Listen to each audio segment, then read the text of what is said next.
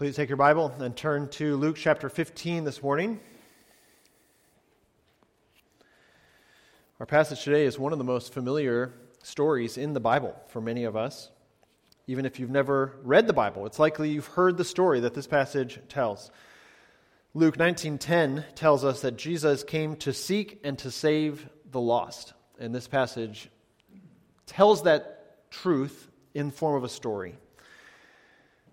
This is the only one of the gospel accounts that tells us this story. In other words, if Luke hadn't written this story down, we would not have it in our Bible. So we're thankful for the Lord giving it to us by inspiration of the Holy Spirit.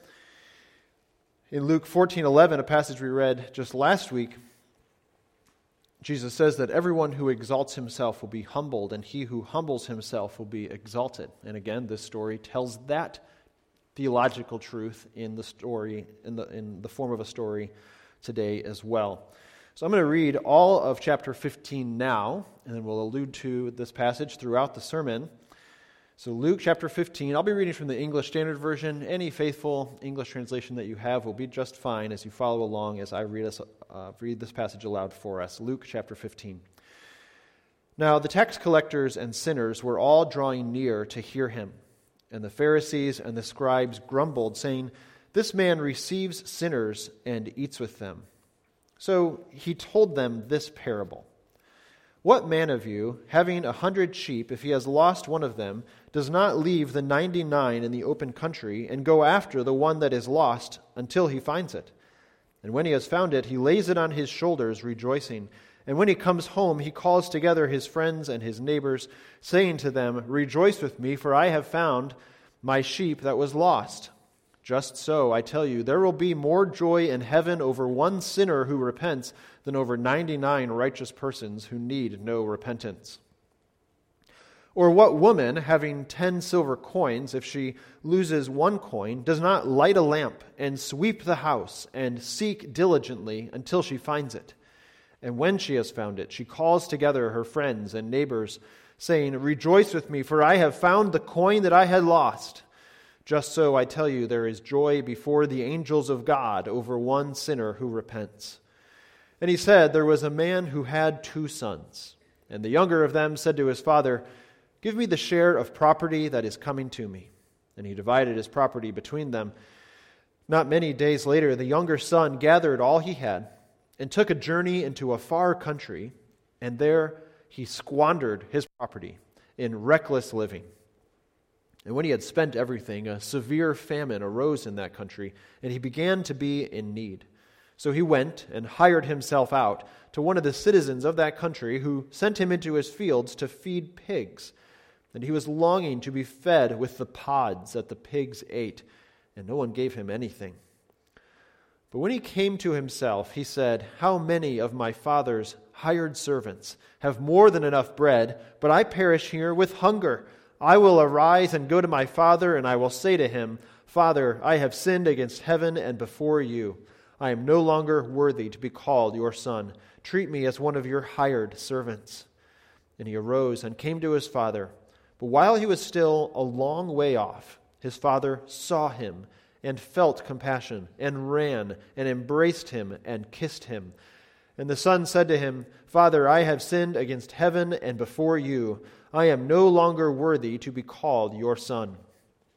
But the father said to his servants, Bring quickly the best robe and put it on him, and put a ring on his hand and shoes on his feet, and bring the fattened calf and kill it. Let us eat and celebrate. For this my son was dead and is alive again. He was lost and is found. And they began to celebrate. Now his older son was in the field. And as he came and drew near to the house, he heard music and dancing. And he called one of the servants and asked what these things meant. And he said to him, Your brother has come, and your father has killed the fattened calf, because he has received him back safe and sound. But he was angry and refused to go in. His father came out and entreated him. But he answered his father, Look, these many years I have served you, and I never disobeyed your command, yet you never gave me a young goat that I might celebrate with my friends. But when this son of yours came, who has devoured your property with prostitutes, you killed the fattened calf for him. And he said to him, Son, you are always with me, and all that is mine is yours. It was fitting to celebrate and be glad, for this your brother was dead and is alive. He was lost and is found.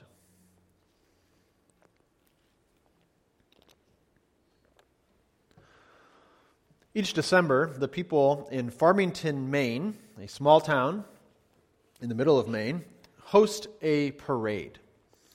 And it's not a normal Christmas parade, like maybe you would expect a parade to be about in December. It's designed to celebrate a man named Chester Greenwood. In fact, it's called Chester Greenwood Day in Farmington, Maine. Chester was an engineer and inventor uh, known for inventing earmuffs in 1873. So if you wear earmuffs this winter, you can thank Chester Greenwood. Thousands of people gather to celebrate this man, and actually the best part is he didn't even invent them. He just improved what had already been invented. And yet he still got a day out of it. He still gets a parade about it years later. But don't tell the people in Farmington, Maine that he didn't actually create them, because I might burst their bubble, and uh, they want to be on the map. This is what puts them on the map to the point that a man in Chicago is preaching about Farmington, Maine right now. But the point of this story is to say that we celebrate a wide variety, an unusual variety of events and milestones.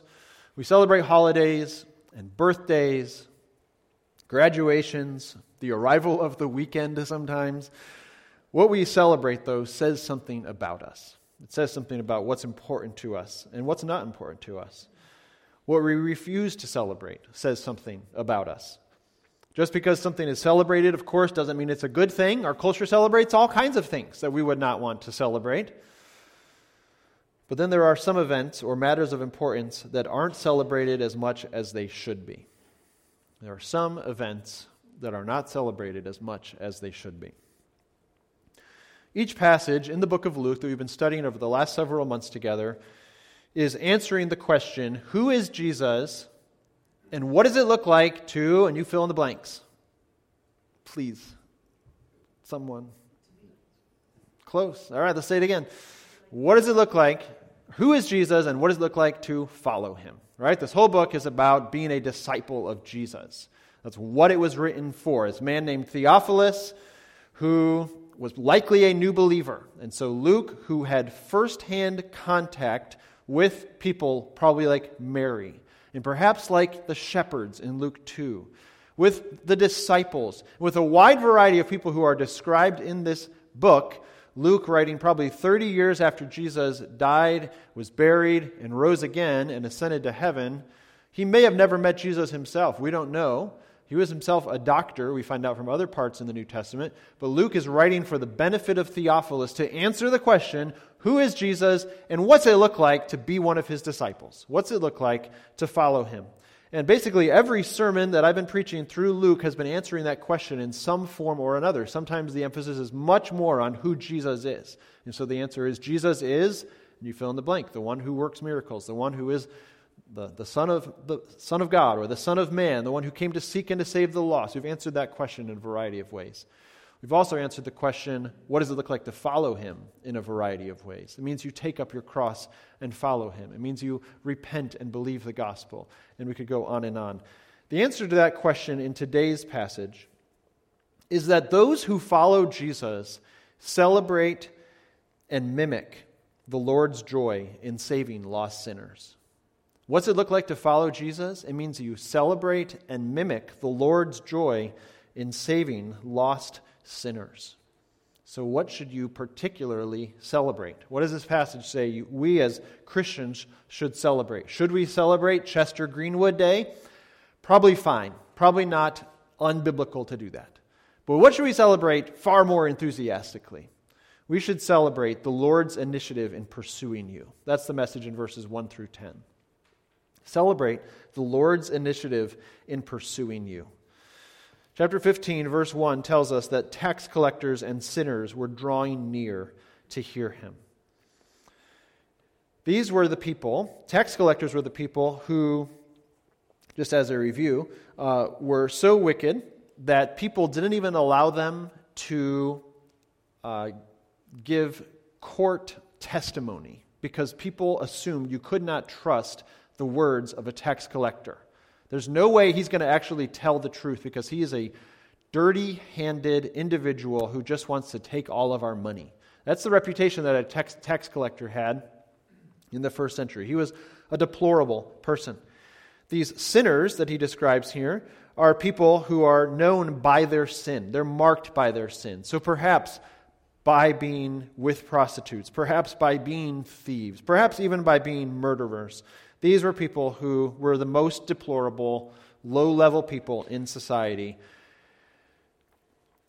And yet, this passage says they were drawing near to hear Jesus. They were like moths or bugs on a summer night flocking to those nasty zapping lights that people have in their backyards. And why do they flock to those lights? Because they love the light. And here, sinners love Jesus because he's saying something that speaks to them, that ministers to their heart. He's telling the truth about who they are. People were attracted to him because of his demeanor, his gentleness, the fact that he's gentle and lowly. They were attracted to what he said, they were attracted to how he said it, and to his ministry, what he was doing. But not everybody was attracted to him. Verse 2 makes that clear. Some people were so unattracted by what was happening that they were grumbling.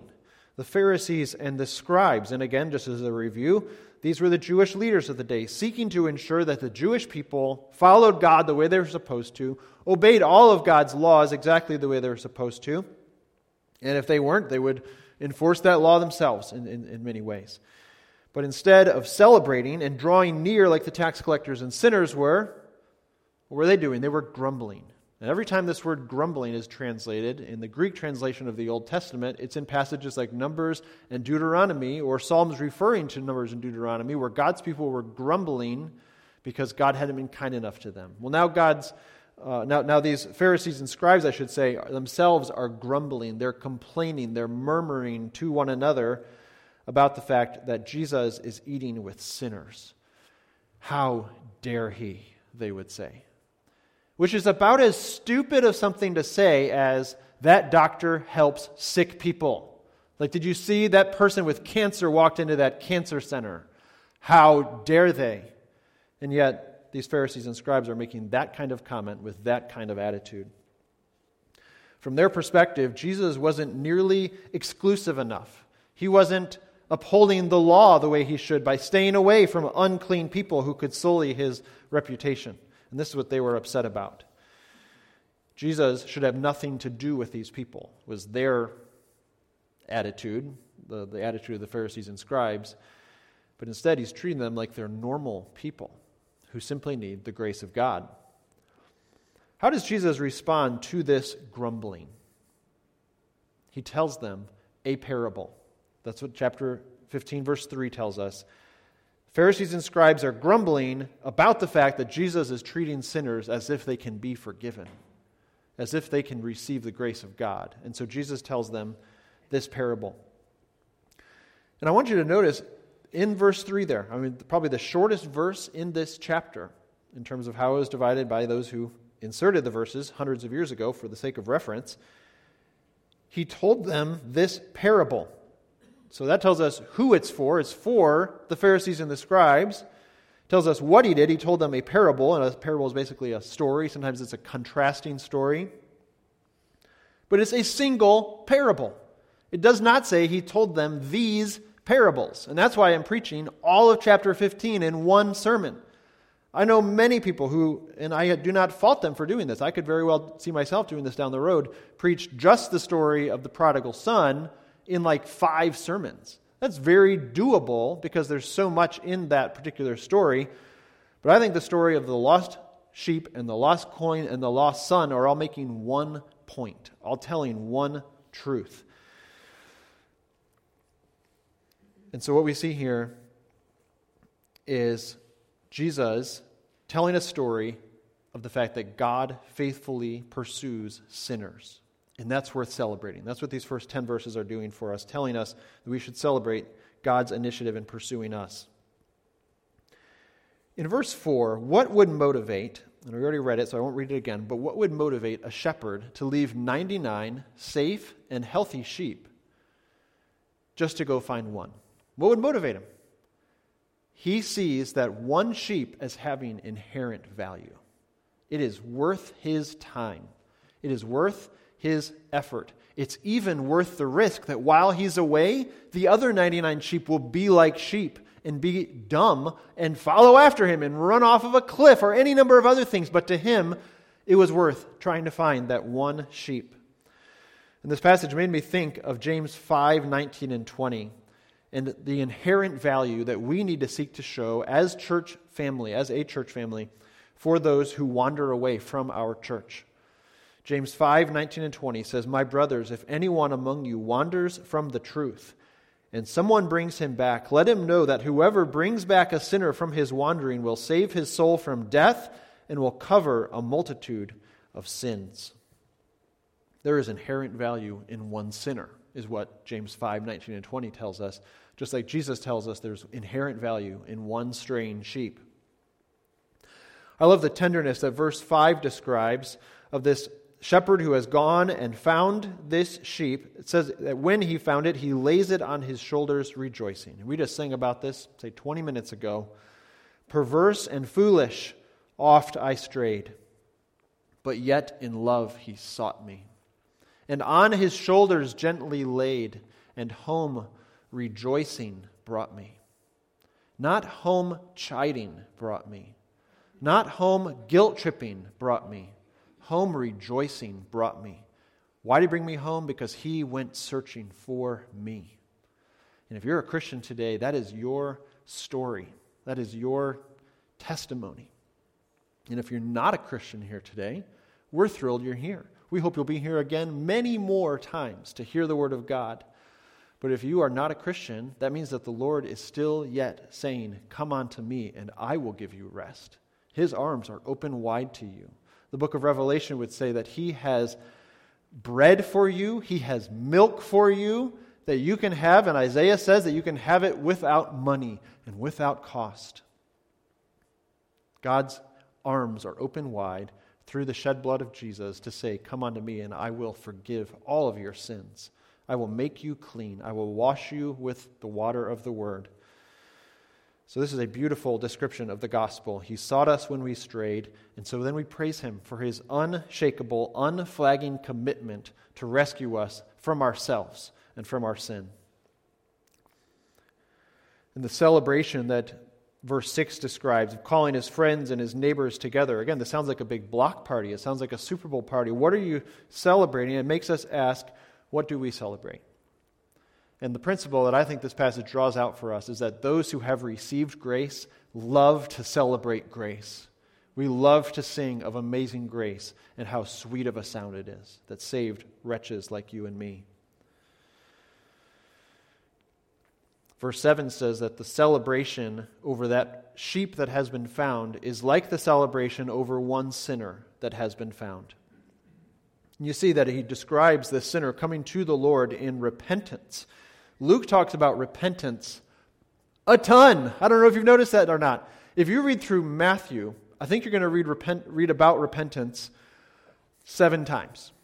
If you read through Mark, you're going to read about repentance three times. If you read through Luke, actually, if you read through John, you don't read about the word repentance. If you read through Luke, you read about repentance 13 times and then 10 more times in Acts, which Luke also wrote, talking about the repentance that was happening in the early church. In other words, Luke hammers on this concept. He thinks this is a super significant theological concept, and repentance means turning away from your own wickedness and turning toward the Lord. There's a very definite shift in direction because there's a very definite shift in your mind.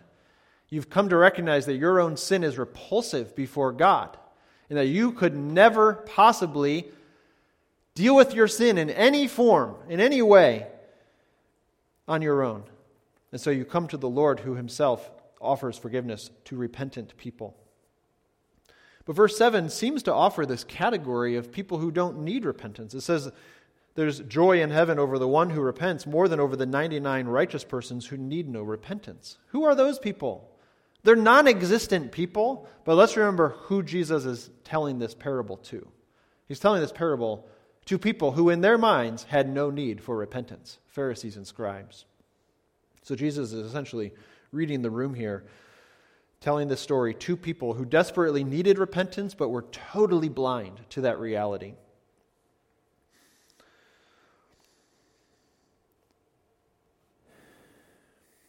Verse 8 tells a second story, but again, it's making the same point, telling the same truth about a woman who has 10 coins. Not a lot. That's basically probably 10 days worth of working. What that means is she's probably saved up really diligently because maybe that means she didn't eat those 10 days. Maybe she would say, each week, I'm going to not eat one day so I can save up 10 coins. Well, if you're that poor and then you lose one tenth of your savings, it's a relatively big deal. And so that's why she goes all out trying to find this one coin. To us, maybe you would say, yeah, quarter, no big deal. No, this is like a very big deal. And so she gathers a light because they probably lived in small houses with no windows or very small windows, and probably had floors that were just kind of rocky and sandy and dirty. And so she starts getting down on the ground and sorting through all the mess on the ground, and she searches diligently. Eleven years ago, actually, it was October 29th of 2011, uh, my wedding ring flew off my hand while I was playing football out about an hour and a half west of here at a friend's house. And the reason that was a big deal, A, is my wedding ring, and B, it's my dad's wedding ring. And the reason I know it was October 29th of 2011 is because I know it was 2011 because I was living in this area at the time. And I know it was October 29th because it was my parents' anniversary. And I nearly lost my dad's ring on his own anniversary. So my dad died about three or four years before I got married. And so then when I got married, I took his ring. And I love wearing my dad's ring and it flew off in a football field an hour and a half west of here. We stopped the game right then. Like, there was no more, oh, we'll catch it later. It was, everybody get on your hands and knees. We've got to find this ring before the sun sets. And so now you've got 20 people climbing through the grass in this field in whatever town, Sheridan, Illinois, I think, trying to find one wedding ring. And we obviously found it. And I was so glad we found it. We rejoiced that we found it. And We started the game again, and I was more careful after that. But the point was, why did we seek so diligently? Because of the value of the item. And that's what this passage is telling us that the Lord has graciously pursued us because of our immense value to Him. Again, you might think, what's the big deal? She's got nine more coins. No, this is a very big deal. This passage makes us consider when we think about how earnestly the Lord chased after us, we might think, well, I appreciate it, but I could have eventually turned around and started chasing after him. No, the Bible tells us that that never happens. Why does that never happen? Because the Bible tells us that before we were rescued by the grace of God, we were dead in our trespasses and sins. What do dead people chase after? Absolutely nothing. The only reason you have spiritual desires is because God Himself put them in your heart. And so praise the Lord for His faithful searching for you, for His initiative in pursuing you. Secondly, verses 11 through 19 celebrate the Lord's patience toward your foolish sin. He's patient toward your past foolish sin. Have you also considered that He's patient toward your current foolish sin. We celebrate the Lord's patience toward us. Verse 11 begins to tell a story. So instead of asking a question where he said, What shepherd or what woman, now he just says, Let me tell you a story. There's a guy and he has two sons.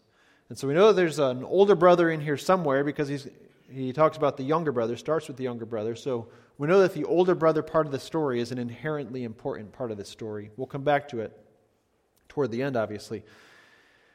But what this younger son says is, Dad, you're better to me dead than alive.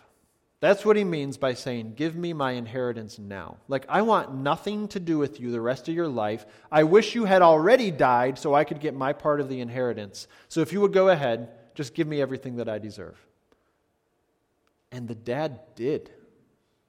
That itself was amazing.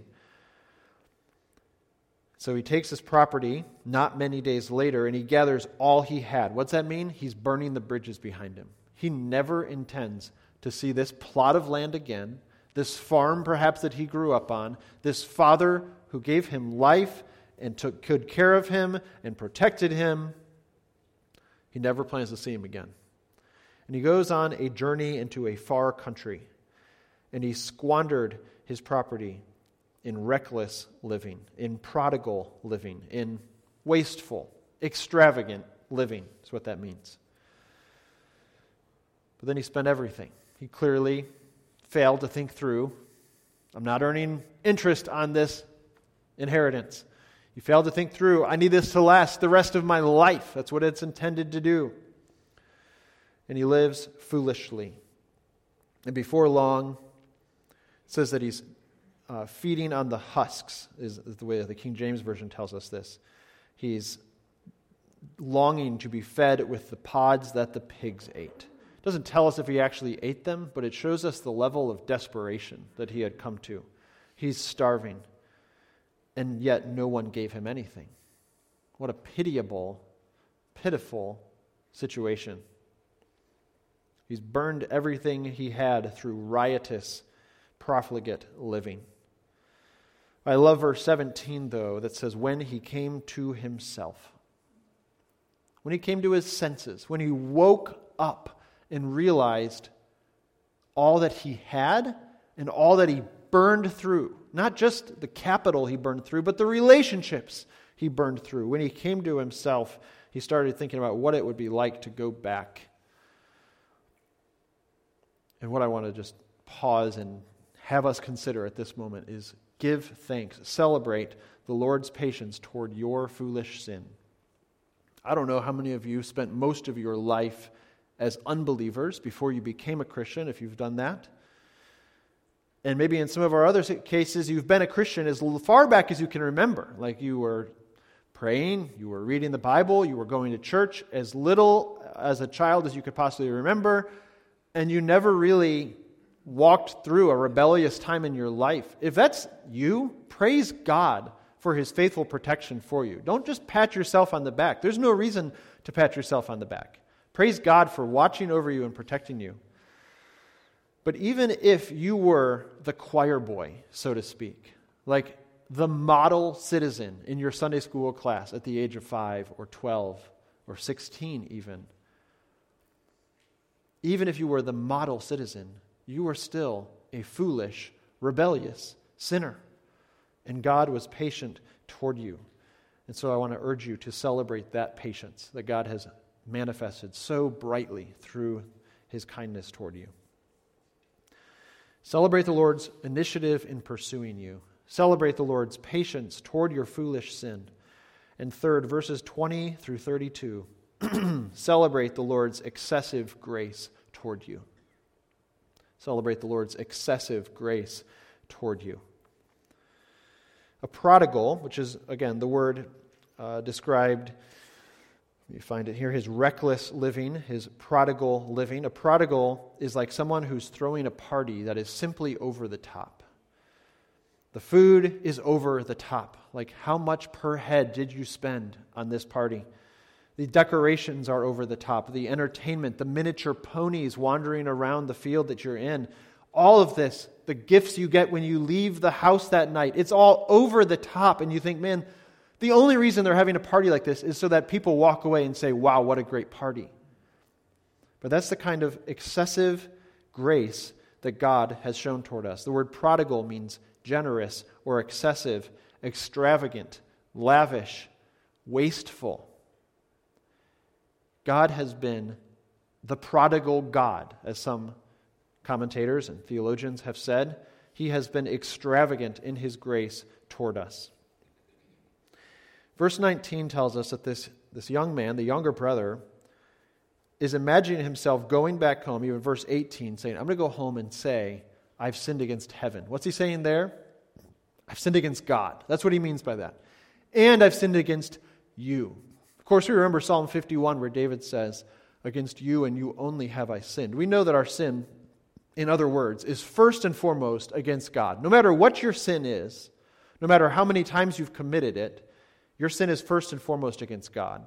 But your sin often still does have devastating effects on other people. And so that's why he's acknowledging, I sinned first and foremost against God, but I've also sinned against you, Dad. And he's imagining what he's going to say when he walks up that hill to his father's house. And he's imagining himself saying that he's no longer worthy to be called your son. Do you know what a disciple does?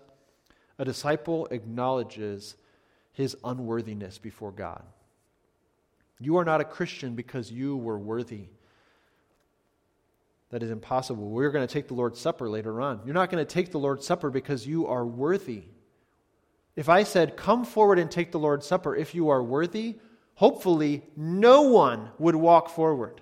I would bar you if you started to walk forward and said, That's me. I was like, Nope, you clearly just disregarded what I was saying. You clearly just disqualified yourself as being worthy by thinking that you're worthy. No one takes the Lord's Supper because they're worthy, because no one has been saved because they are worthy. And what a disciple does is acknowledges that. He says, I am not worthy to even be considered your son. I burned that bridge months or years ago. And so he imagines himself in verse 19 saying, Treat me as one of your hired servants. But then he goes to his father, and while he's still a long way off, it's like the father's maybe leaning on the balcony of his house and looking out as the sun is setting, looking down the hill, and he sees a figure off in the distance. He can't quite make out who it is, but he can recognize the gait. And have you ever seen like a governor or a senator or a president sprint across a parking lot in a suit? No, you have not. I hope not. That's undignified. It's not what you're supposed to do. What this guy does, the father does, is undignified. He's not supposed to run as an older, wealthy man in this culture. He doesn't care. He just wants his son back. That's how much he loves him. That's how great and prodigal his grace is, how excessive his grace is. I love verse 20. Notice the verbs in verse 20, particularly the second part of it. His father saw him, felt compassion, ran, embraced him, kissed him. There's a beautiful string of verbs that Luke put together here because Jesus put together in the story. And then the son starts his confession of sin against God by saying the sin against heaven and against his father. And it's like the father ignores what he says and he cuts him off. Do you notice? So let's just compare verse 20, verse 19, the last line of verse 19. Treat me as one of your hired servants. That's what he's rehearsed himself saying. He never gets a chance to say that. Why not? Because the dad is so enthusiastically lavishing him with grace and forgiveness. He never has a chance to say, I just want to live in the back shed. You don't need to give me the emblems that I'm your son. Before he can even get the words out, he gives him the emblems that he's his son the ring, the robe, and the shoes. Servants wouldn't have been wearing shoes, most likely, but a son certainly would. And this man was making no mistake about it that this man was his son. So acknowledge your unworthiness as part of what it means to take up your cross and follow him, part of what it means to walk in repentance, to remind yourself again and again that I was dead in my sin. And the only reason I'm not anymore is because God made me alive, because God moved toward me. So, how should you respond to this kind of prodigal grace, this overwhelming, lavish, almost wasteful grace? You should do what you have done today. You should come to corporate worship and celebrate God's grace with God's people loudly and enthusiastically. Corporate worship is a wonderful mechanism by which we celebrate God's grace toward us. We celebrate His grace by confessing our sin, by realizing that even though He has forgiven me, I continue to sin in the same old stupid ways. And we ask for His forgiveness again and again. And we tell sinners that you're hungry, you're thirsty, you're weary, you're heavy laden. I have an answer for you, and his name is Jesus, and he is willing to welcome you with open arms if you would come to him. This celebration in verse 25, where the people are dancing, there's music playing, it reminded me of the one scene in Star Wars that I can remember where at the end of one of the movies, I don't know which one, I could have asked my children, they would have told me exactly the, the minute and hour mark in which movie it was, but where they're all dancing and celebrating. And they're all the Wookiees, I think that's what they're called, the little brown bears, look like little cubs. The what? Ewoks? I'm sorry. What's a Wookiee then? Never mind. Let's not go down that, that road. I truly don't know the difference. But these little creatures are dancing and partying. There's something worth celebrating. It's like the five million people who gathered in downtown Chicago to celebrate the Cubs winning the World Series. There's something worth celebrating here. But there's someone who's not eager to celebrate. Let's just remind ourselves of verse 2 just for a minute as we get into the last portion of this passage. The Pharisees and the scribes grumbled, saying, He throws parties for sinners. That's what they said in verse 2. So he told them this parable. Now let's go back to verse 25. There's a Pharisee in this story. He's the older brother. He's not celebrating. And the whole message that I've been trying to tell you through this sermon is that those who follow Jesus celebrate and mimic God's celebration, God's grace. You celebrate God's grace and you mimic what the Lord is like in his celebration. When the son, in verse 25, the older son, I should say, is out in the field doing his part, right? Working hard, keeping the family business going because somebody else isn't doing it, so I've got to do it all myself, is probably his attitude. He learns what's going on, and what's his response? Anger, jealousy, hypocrisy, a feeling of being disrespected. You know, Dad, I could have been a jerk too if I had wanted to. And instead of feeling like he's getting what he deserves, it feels like the son is getting way, the, the younger son is getting way more than he deserves. Feels like the dad is rewarding wickedness. Feels like the dad is playing favorites. Have you ever been the sibling who gets the short end of the stick? But that's simply not the case. What's really happening is the dad is doing what we, he would have done for the older brother, too, if he had done the same thing. And it's what we would all want to happen if we were the younger brother coming home. Everyone in this story celebrates the person who lost the sheep, the person who lost the coin. Both of those people went and gathered their friends and their neighbors to come and have a party over what they found. Here, the father's celebrating. The other servants are celebrating. There's one person in the story who's not celebrating, and it's because God's grace is repulsive to the self righteous. Those who think they have their act together find it disgusting that God would forgive someone who doesn't have their act together. Point of this parable is that the Pharisees hated Jesus' grace toward sinners, toward tax collectors and sinners, eating with them. How dare you? They hated Jesus for extending his grace. This makes me think of Acts 15, where people are trying to figure out do non Jewish people get to celebrate, get to be Christians the same way that we do as those who were raised the right way as Jewish people. There's a fountain of grace for others too. We can lift ourselves up, we can scorn that God would give grace to people who we don't think deserves it. But that's, that's hypocrisy that we need to confess, thinking that we in some way deserve forgiveness and other people do not. I often think of what I would feel if Aaron Rodgers walked into this door, walked through that door right there, and sat down. And immediately, I mean, without any sense of humor to it, immediately I would love him for the first time ever, but I would love him and I would pray for his repentance. And I would pray that he would find a warm welcome here. I would love that to happen. If you don't know who that is, don't worry about it, and I'd urge you not to Google it either. But my animosity toward that individual would wither away like frost on a cold morning as the sun comes up.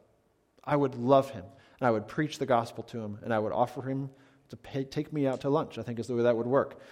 But what I'm just saying is when we recognize the grace God shows us, we want to show it to other people as well. When we recognize the extent of how foolish we have been, we revel in God's grace to us. And so I want to urge you, in light of this older brother, to repent of trusting in your own moral performance to earn God's approval of you. God accepts you, not because you haven't sinned as badly as some other people, but because your faith is in the only person who has never sinned. It seems that the Father's reception of the Son tells us that God sweeps sin under the rug. And I want to tell you that that's simply not the case. This parable isn't intended to give us every theological lesson possibly needed for the church, but God does not sweep sin under the rug. Instead, He poured it on His Son. And His Son hung on a Roman cross bearing the slave's execution so that you did not have to bear that sin yourself. And so, as we wrap up this morning, I want to urge you to humbly thank the Lord for his initiative toward you, his patience toward you, his extravagant forgiveness toward you. I want to urge you to celebrate the Lord's pleasure in finding the lost. This is why Jesus came. Luke 19:10, the Son of Man came to seek and save that which was lost. Perhaps you're here today praying for someone who's running. It's not that they've started walking back toward you, they are still running away. I want to urge you to keep praying for them, keep waiting. God can work in shocking ways. Maybe disruptive ways, but He can work in shocking ways to bring sinners back to Himself. Maybe you're angry at someone who is running or who did run. And maybe you're angry that when people came back, people received them warmly, like you would want to be received yourself, but it wasn't you, and so you're angry about that. Maybe you are running. What I would say to that is, it is never too late to come home. Come home today. We deserve the exact opposite of the grace and the mercy that the Lord gives us. And so, those who follow Jesus celebrate and mimic the Lord's joy in saving lost sinners. Would you today celebrate and mimic the Lord's joy in saving the lost? The Son of Man came to seek and to save that which was lost. And so those who exalt themselves will be humbled, but all those who humble themselves will be exalted. Our Father, we pray that you would build in us a deep hatred for our sin and a deep sense of the unworthiness in our hearts for your grace, but then an overwhelming sense of gratitude for your patience toward us, your pursuit of us, and your extravagant grace toward us in Christ. May this grace then compel us to fight our sin, to make war on it. May it compel us to tell thirsty sinners that there is a fountain filled with blood drawn from Emmanuel's veins, and sinners plunged beneath that flood lose all their guilty stains. May this be our song all the way till the end of our days. In Christ's name, amen.